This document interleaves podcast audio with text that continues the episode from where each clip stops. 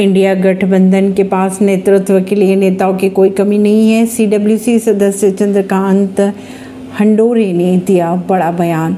India alliance नेतृत्व की अगर बात की जाए तो कांग्रेस नेता और सीडब्ल्यूसी के मेंबर चंद्रकांत हंडोरे ने एक बयान दे डाला। कांग्रेस के कई बड़े नेताओं का नाम लेते उन्होंने कहा कि हमारे पास नेतृत्व के लिए नेताओं की कोई कमी नहीं है।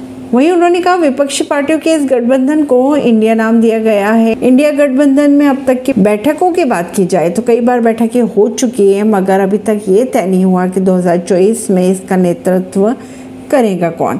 इस विषय को लेकर भाजपा लगातार हमलावर हो रही है और घेर रही है इंडिया गठबंधन को। अब इसी बात को लेकर कांग्रेस नेता और सीडब्ल्यूसी के मेंबर चंद्रकांत हंडोरी ने बयान दे डाला। परवीन सिंह नई दिल्ली से।